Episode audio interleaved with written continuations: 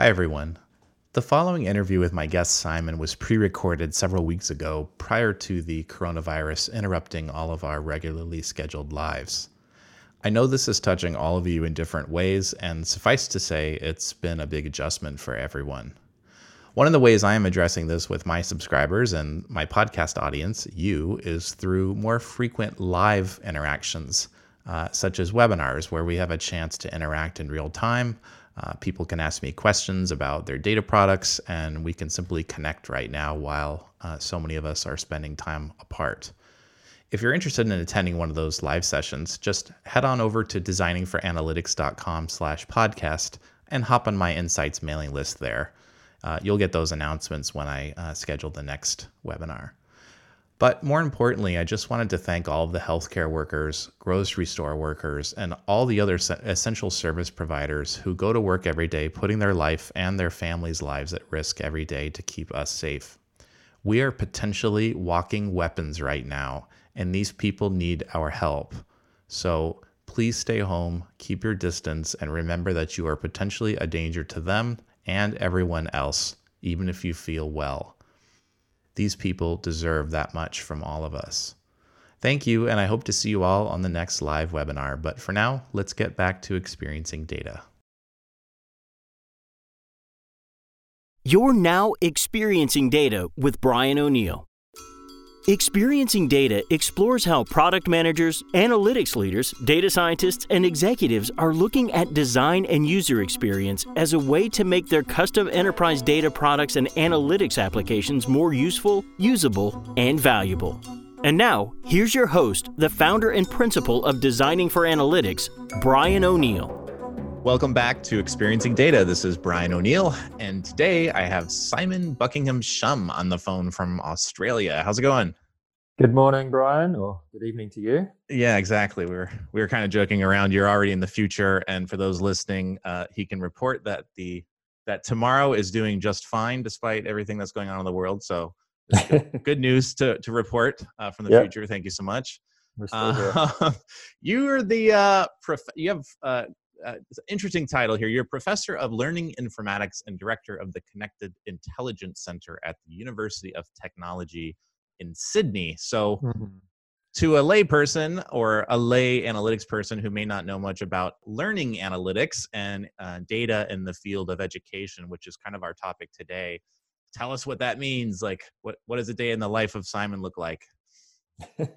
Right. Well, um, so yes, I'm an academic. Uh, most of the people you talk to are, are, more in industry and business and government, but we are very applied here at UTS. We're we're interested in in how the big data revolution and analytics and blah blah blah.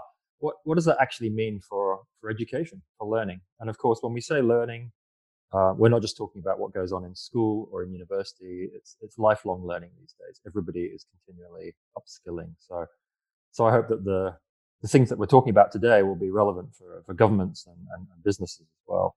Um, a day in, in my life is a whole mix of working with my team who are PhD students uh, and researchers who are, have got their PhDs. We have data scientists on our team.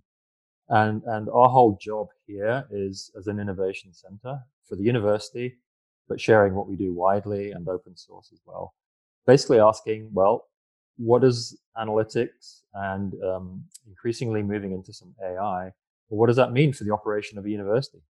How does this make a difference to, to business processes, to teaching and learning, uh, to researchers? Got it. Part of the reason I wanted to chat with you, uh, and I'd love to to hear your perspective on this is that so you, you have a phd from university of york in hum, uh, human computer interaction or hci as we call it uh, which is in the design field basically and now you're working with data scientists and mm. in the analytics field so tell us about the collision of these two worlds like what what perspective do you think that that brings and do you sometimes feel like an outsider a little bit with like your your lens being maybe different than some of the people that you bring in and i, I imagine it's complementary but what's mm. that unique angle that you think your background uh, in hci uh, kind of brings to the table in your work right yeah so i mean i come from the human sciences i came through psychology ergonomics and then into human computer interaction and was, you know, just completely fascinated by, by what happens when people engage with technology and, and the different ways that they see the world. And um, so that's that's been my my whole world view since since the, uh, the, the late 80s. And I've gradually moved into learning and um, and, and now educational data science. And and so that's the perspective I bring. So whilst we have the technical people on the team and in the university who are who are going to talk machine learning and statistics and um, so forth. Um, I'm always asking, what's the user experience going to be? How are we actually going to put something in front of people that they're going to understand? You know, like putting up a dashboard does not is not the same thing as providing insight uh, or providing good feedback. Mm-hmm. Uh, and we can talk a bit more about about how we're thinking about that a bit later, perhaps. But yeah, um, so human-centered data science for learning. That's that's our strapline, mm-hmm. and and that means all the usual things you'd expect from user-centered design about the way you design, who gets to have a voice in the design, who gets to have a voice in uh, in, in, in, in, the requirements analysis and the user experience, uh, all that good stuff. But as academics, we're also bringing quite a, a critical eye to the whole infrastructure that's emerging. So we want to ask, you know, hard questions about, well, where is our training data coming from? Uh, and increasingly, it's great to see so many people asking critical questions about the biases that you can get in training data and, and in algorithms as well. Mm-hmm. And we want to ask uh, questions about um, whether people are trusting this technology. It's all very well to talk about big data and, and AI, etc., but ultimately, no one's going to use this stuff if they don't trust it. So, mm-hmm. what does it mean to trust uh, an analytics or AI powered learning infrastructure. Mm-hmm. And we'll probably go into this a little bit later, but is is there a particular recent example you can give me of where that trust factor came into play and and kind of your design pers- your design eye on this the human factors uh, element kind of either got you in front of it and prevented that or or use you know was kind of a told you so told you so kind of situation where it's like well this is the risk when we don't when we don't think about designing the solution with people involved this is the risk that we run into. Is anything recent come to mind in your space? Yeah i mean there's there's there's, there's, there's a lot of examples now um, emerging in and uh, for example uh, there are lots of ed tech companies now. You can't buy an ed tech product without a dashboard of some sort and so finally, you will know what your students are doing. But often the, the, system is logging relatively simple things, you know, clicks and page views and so forth. And, and many educators are saying, well, that's all very well, but it doesn't really tell me anything about learning. Um, if the technology is not rolled out in a, in a, in, in an appropriate way within a, within a school or university, then again, hard pressed teachers and educators can feel just dumped on oh, here's another tool we're supposed to be using and nobody's trained us adequately. And what's this got to do with, with the kinds of teaching and learning and assessment that, that I'm interested in? We are seeing um, AI products coming out. Some of them are great and are making a huge difference for learning STEM type subjects, you know, science, tech, engineering, medicine. But some of them are not getting the balance right. And we've got parents and teachers and students uh, literally on the streets protesting that they're they're spending way too long in front of the screens and they're not engaging with each other and with their with, with their teachers enough and they're not picking up the skills they need for for future jobs. Um, so people are getting it wrong and that's all part of the hype cycle around big data and analytics which is now starting to you know pervade education.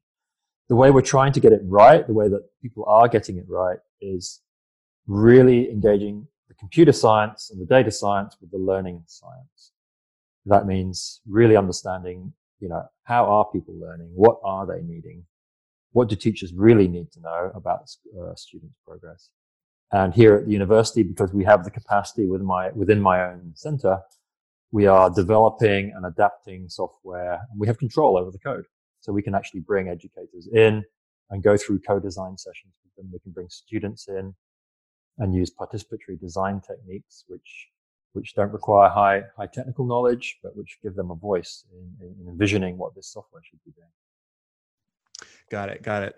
The when we met, uh, I, was really fascinated by this this area, and so I actually went out and and uh, called up uh, the da- the head of data governance and data at my university, and just to do a little research and kind of learn about what they were. I figured, well, might as well start where I went to school and mm-hmm. see and see what was, what they were doing there. And it was pretty interesting. You know, she reported to me that you know the president uh, I think had an accounting background, so was very interested in using data to make decisions across the university. And so they've designed dashboards, and apparently all the deans, you know, are required to use these, uh, you know, these dashboards. Uh, and, and so I started asking her how how did they go about figuring out what stuff to measure and and what the right dashboards were and and she said well we do training and you know the the president has kind of decreed like this these are the metrics and, and kpis that we're going to measure and everybody will be using these and uh, you know apparently she said there's a, a lot of willingness from the deans to attend the training and a couple things concern me there a i always get worried when there's when there's a lot of training required for technology like this and b i couldn't help but wonder if like the you know the geology department and the performing arts department really need to be tracking exactly the same metrics and it's like i i, I kind of just wonder if we're tracking mm. we're tracking stuff that's trackable i mean i'm sure there's some some practical use with enrollment numbers and some of the more you know the financial aspects of running a university et cetera but i don't know i just i i, I and i don't know because i haven't talked to you know deans from multiple departments but i would just think that even with those two examples there must be different needs right and and are are we are we st- is this still at a very basic level where we're we're tracking like low level data and trying to kind of in, inform intention from that or mm. know, any hmm. thoughts on that oh yeah yeah so we spend a lot of time um, explaining to people that there are so there are some quite different kinds of analytics in the world of education so the kinds of things you have been you talked about where a university is, is essentially using business intelligence the way that any organization would use BI, right, to, mm-hmm. to try and track some high level indicators about about how things are going.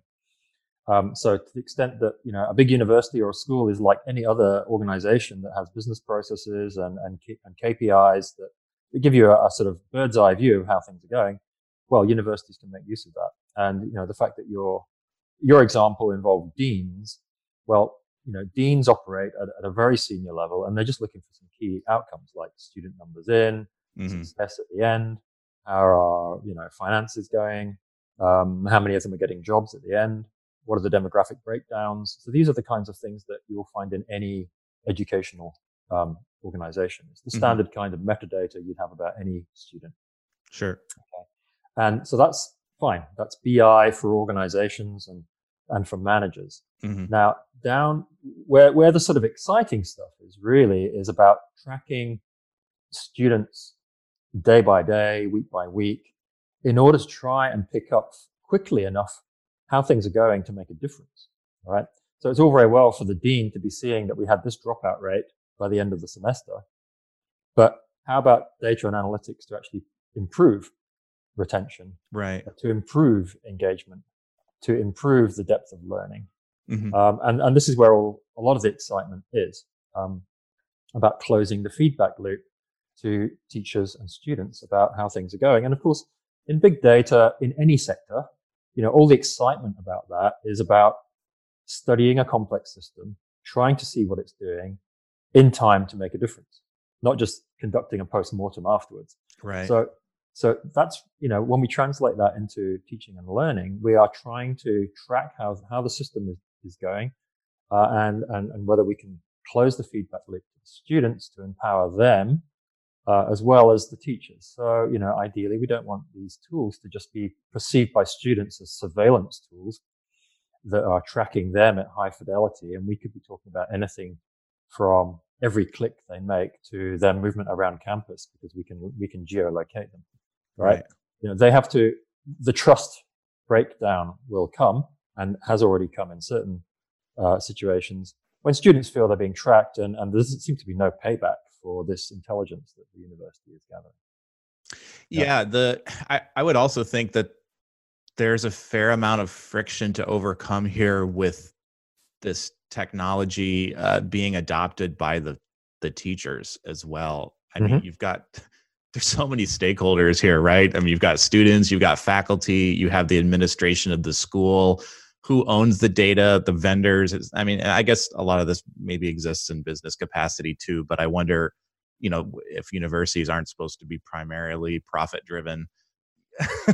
How, how, do you get teachers? I don't, I don't, want to get too far off on that, but wash wash your mouth out with soap and water. Exactly, I uh, know. Uh, Pure, purist me thinking that way. But tell me about the teacher friction here, like in terms of getting them to actually a care about this believe about it, mm. participate in the design of a, a system, I could see this being difficult to get adoption when when maybe they don't. I, are we really to, are we at such an elementary level with this technology right now where the first technology um, output that we get that's supposed to be assisting with the learning process is is so low level still that it may be perceived as just a tax on the teacher's hmm. time mm. and no, I mean there are there are, there are lots of success stories and and there are lots of failure stories, and and uh-huh. that's, that's just what you expect when you've got uh, ed tech companies moving at high speed, mm-hmm. trying to get product out there quickly.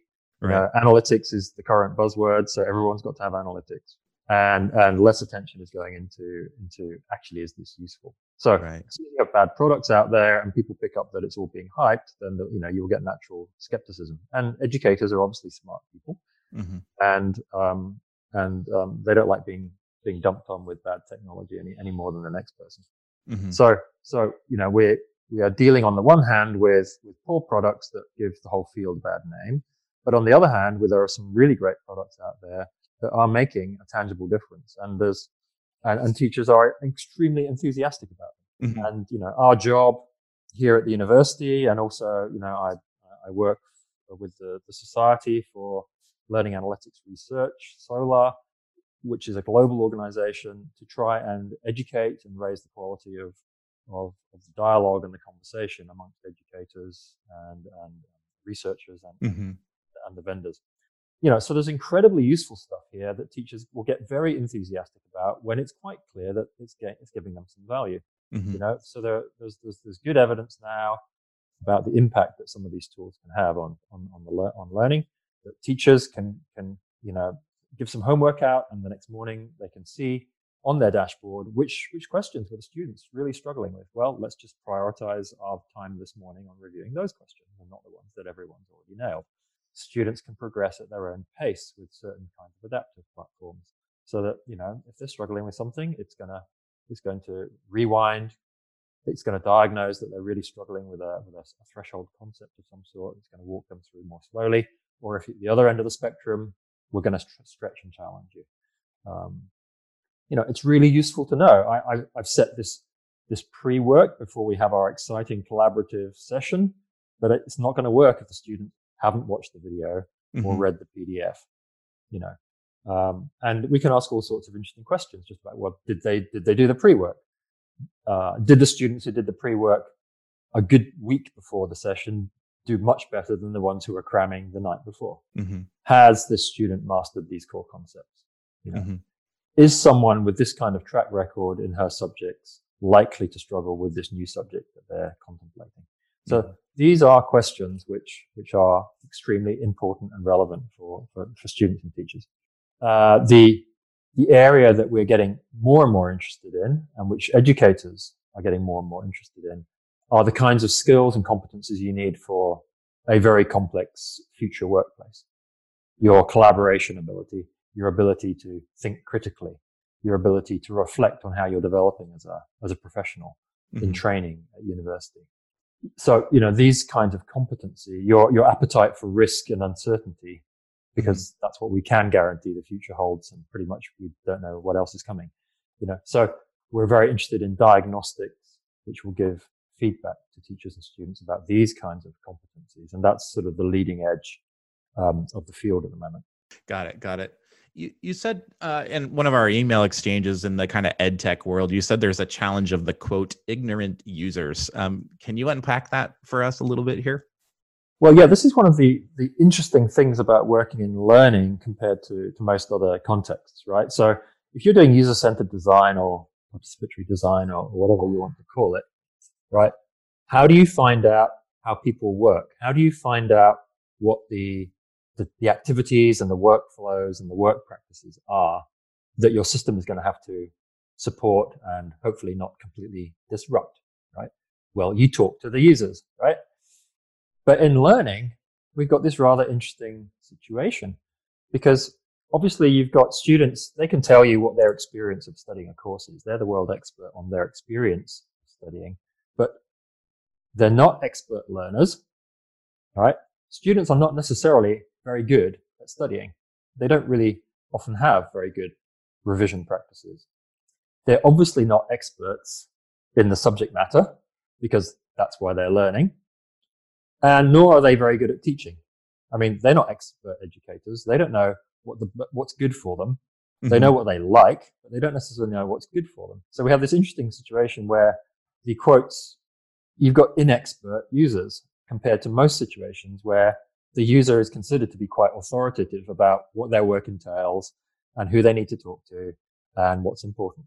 So we obviously want the student's voice in the design process, but that has to be balanced with all the other voices that are there as well, like the educator's voice, as well as the technologists and uh, the interaction designers and so forth. Mm-hmm.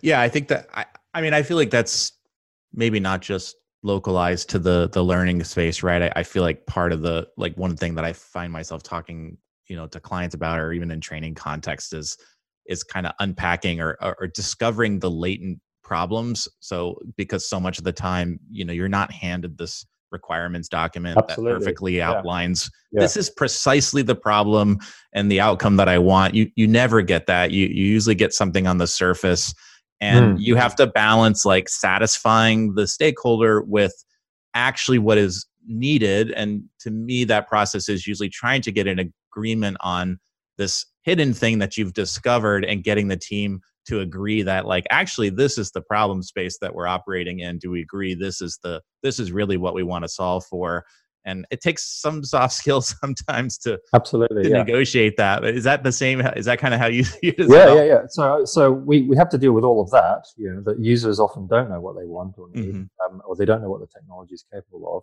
and so that's that's a conversation that has to be had. And when they realize, oh, you can do that now, can you? Oh, well, in that case, that opens up all sorts of interesting possibilities. So we have to deal with all of that, plus the fact that students are not experts in the domain and aren't necessarily experts in what their work practices should be. There was another uh, interesting quote in your email that, that our exchange, and you had said, "Learning is not shopping." well, right. I mean, you, know. you, can shop for schools. We all know this. Uh, Newsweek or whatever. yep.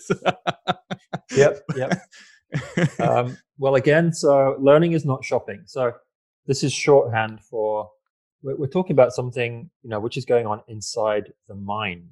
Okay, and um, although we can, you know, people are starting to slap uh, skull caps on students in, in experimental labs to try and understand what their brain waves are doing. And well, we even see in China them rolling out some of this stuff at scale in really worrying ways. Basically, you know, like any data analytics situation, we're really at the mercy of behavior. We have to try and infer from behavioral traces what's going on in the, the mind of the, uh, of the of the humans we are studying. If it's shoppers, well, we know they bought something, and we're going to take a guess they might buy something else. Those are fairly discrete transactions, and we know in the end whether we were correct or not. Did they buy the thing or did they not? So when it comes to learning, well, this is rather a more complicated thing. Um, it's in the mind, it's social as well, it's emotional as well as cognitive. Uh, yet we are working off activity traces that are logged by online platforms or other kinds of sensor technology, which can actually track physical embodied activity. And we have to figure out, are they learning? So that just makes things rather more interesting as well as complicated. And this is why we also need to have learning theories as well. The death of the theory uh, really does not apply in, uh, in, in, in the world of learning we need to have theories which explain how to tie together the kinds of uh, activity traces we're seeing and how they might point to whether someone is actually learning in the ways that we want them to. And that's that's a big part of the the whole R and D effort in this field. That's why we need learning scientists and educational researchers as well as the uh, the technical people. And is that like, can you can you kind of on our on our theme of of the future since you're from the future um, what what does that look like the the the the destination and how far we are f- from getting to the point? I, I assume the the leaps kind of look like this. There's there's some learning model that starts to kind of get a little bit more concrete and then at some point we try to encode that in our technology solution so that we can actually start to then go and measure it. Like if if those are i don't know if those are the correct kind of three bullet points of what that journey looks like but where where are we on a timeline with those mm.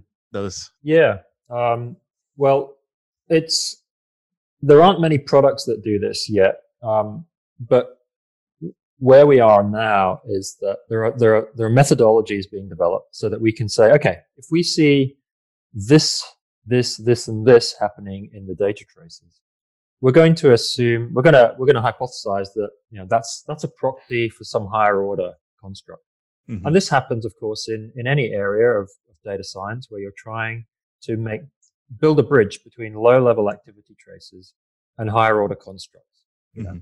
uh, a higher order construct might be the likelihood of switching mobile phone provider uh, or a like it might be the likelihood of wanting to buy a house in the next next three months uh, and, and, and people will be building models that map from low level data traces to higher order constructs. So this is what we're doing in the world of learning now. Uh, so we might say, well, if we see a student writing like this, using these kinds of textual features that we can pick up using natural language processing, and they revise their, their, their draft writing in response to feedback that we've, we've, we've provided automatically, well, that looks like progress. It looks like they're thinking more critically, or it looks like they're reflecting more deeply on um, an experience they've had. You know, for, for example, like a work placement. So we have developed software tools here at UTS which give instant feedback to students on their writing. We're not talking about spelling and grammar and plagiarism here. We're talking about are you demonstrating the ability to work with ideas and to reflect critically on yourself? and how you're changing as a person. And we have developed mappings from low level textual features to these higher order capabilities, which we're really interested in. All right. Uh, or we are tracking how a team is working, a team of nurses working together face to face around a patient. That patient is a mannequin streaming data, but we're also tracking the students and their position and who's talking and who's, who's, in, who's using different kinds of equipment and administering different kinds of treatment. And, and again, all that data can be aggregated and we will then say, well, if we see this happening in this kind of way at this moment in time in relation to your peers, that looks like you've understood how to do X, Y, or Z. And, and it's, it's that critical mapping from low level traces, which is the world of machine sensors, up to higher order capabilities, which is the world of learning and skillful performance. Got it. And that um, I mean, one thing I was thinking about as you were talking about that is is that I would hope, and maybe this is where you know your your design background your design background comes in, and and hopefully hopefully that that skill set is present in, in other people that are working in this space. But like, there's some funny like opposites here, where you know in a business context, you know, writing skills like short, brief, clear, uh, use clear language, etc. And then you look in the, the university space, right, where there's an academic writing style which could be completely different, right? The vocabulary could be very domain specific, could be very technical, uh, it could be very, very detail oriented. And so I start wondering when we we talk about these models, you know, for something as basic as writing, like how do you I guess there's different scores, right? Are we talking about how well is this student preparing to enter a phd program is different than how well will they write for you know how mm-hmm. how is their their written communication skill for the business world? Like you know? That's right. So there are different kinds of writing in, in the world of of academics. Mm-hmm. um, but um, and so and so the way that we would use the tool is working really closely with the the educators. Mm-hmm. uh, the educators are trying to get the students writing a decent business analysis mm-hmm. or a decent reflection on their work placement in, mm-hmm. in, in, a pharmacy or in an engineering company, or a law student putting together a really good essay. So these these are different kinds of writing, but actually underlying it, there is some sort of DNA that we have identified that, that shows evidence of critical thinking, uh, bringing ideas together, contrasting tensions or disagreements, identifying missing knowledge. And actually, these, these, these kinds of forms of critical thinking are things that are just as, relevant in the business world and the, and the world of government and policy analysis or market analysis as it is in academia. So this isn't just about, you know, how do you write to get published in a journal? This is actually about critical thinking and, and making that thinking visible clearly to the reader. And, and you're as interested in missing knowledge or expressing surprise about something that you weren't expecting in the world of business and, and policy analysis as you are in, in, in the world of research and uh, or, or, studying a subject. Yeah, that's it. It you could you could really see here just I from the picture you just painted how important you know if you're using predictive technologies the the training the training data is right to to be able to say you know this this is a this is an excellent you know legal brief or this is an excellent you know business case study or this is an excellent you know mm-hmm. uh, piece of poetry you know how do you mm. modeling that stuff such that if you're going to score on it later or you know predict mm. a student's aptitude that seems really really important but it's interesting that you're finding a, a if i understood it you you're finding some commonalities across all the different domains uh, from the work is that correct there, there are certainly some commonalities across the domains i should emphasize that we're not going anywhere near poetry or creative writing. Because you know machines really don't do that very well. Yeah yeah. Uh, we are talking about more analytical forms of writing where you're making an argument of some sort. Got it. Or reflective writing where, you know, increasingly we get students, and, and this is also done in senior leadership development as well, coaching, to, to write reflectively about how they're making sense of a challenging experience, mm-hmm. what they're learning, how they might be changing, uh, what, what, what uh, and so forth. Mm-hmm. And, and those, those are kinds of writing that span many disciplines. Uh, some of the work we do is, is, um, in fact, this text analytics work is actually not machine learning driven. It's actually a rule based grammar. Uh, we won't get into the details of that here, but mm-hmm. certainly within the field of education, there is interest in predictive models. Uh, for example, you know, we're interested in predicting, uh, well, you know, which students might be most in need of some extra, some, some extra support, because uh, it looks like they're struggling. So we're not involved in that work ourselves right now, but there are quite a few universities around the world who are very interested in predictive models for sort of spotting at-risk students, as they're mm-hmm. called.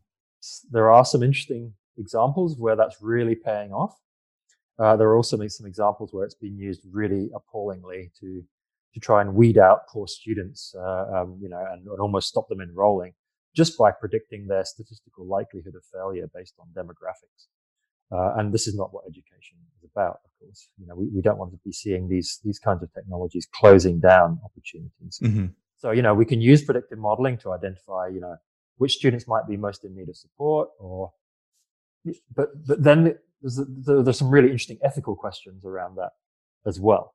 So, you know, well, what do you do if the model is flagging a student red?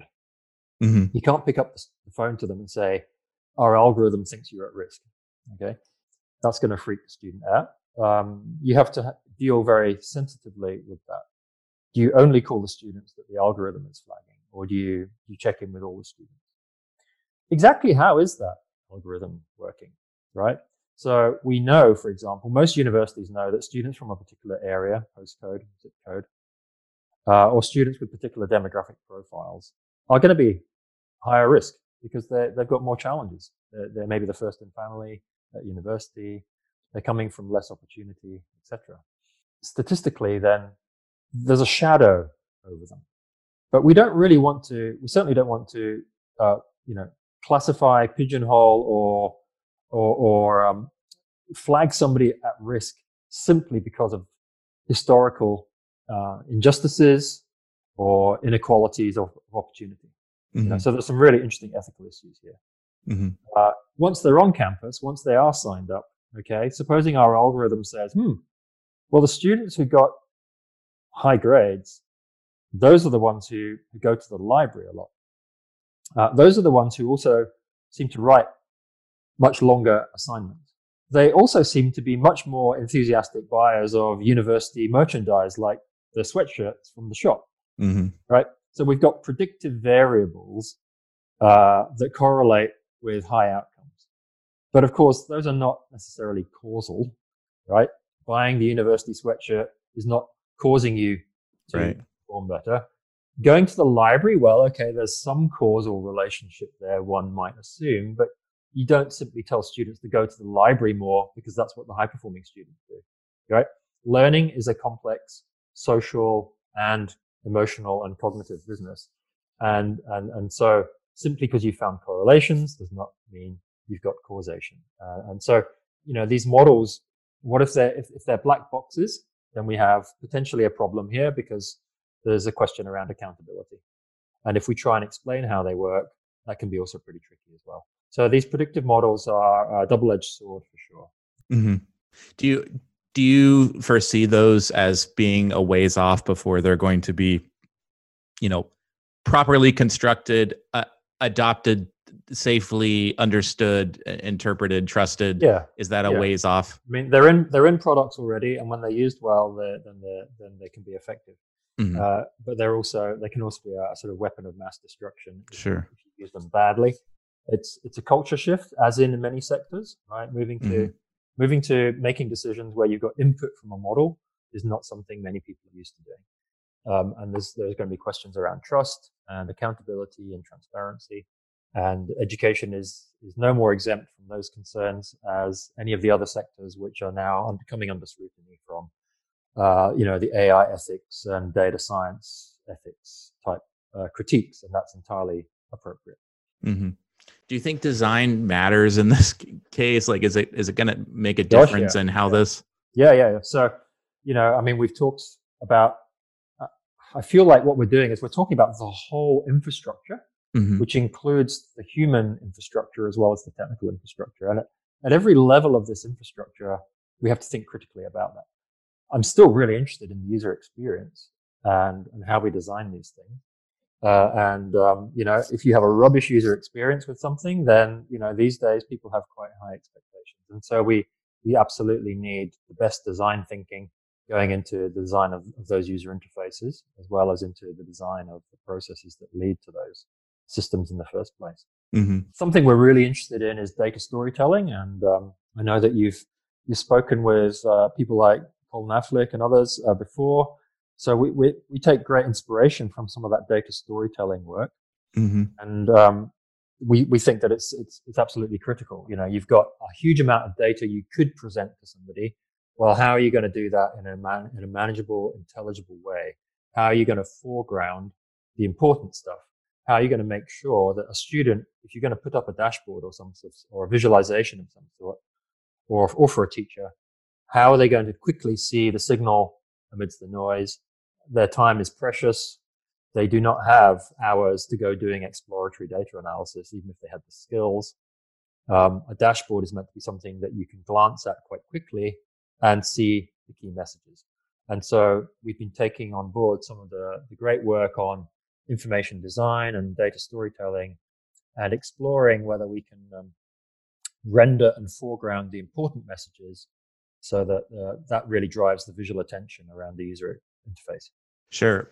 Yeah. I mean, it seems it seems so multi-factored. You know, there, there's there's leadership has its lens on this whole system. The the teachers are obviously integral to this, and of course the the students themselves, right? And how how do they all interact and who's who's inputting data versus you know reading mm-hmm. out what's happening you know how much is the student in control of of any of these things i mean i could see it being really frustrating if you see if you feel one way and you see you find out that you're being you know flagged by this surveillance system that that thinks you're at risk or thinks that you you know you're in a cohort that you you don't identify with and not having not feeling like you can do something about that could be really frustrating a lot, lot of friction there on multiple Yeah, yeah, levels. and and you know, in one sense, th- this is no different to any other complex human organization where people are doing interesting stuff, and, and we've got machines trying to make sense of it.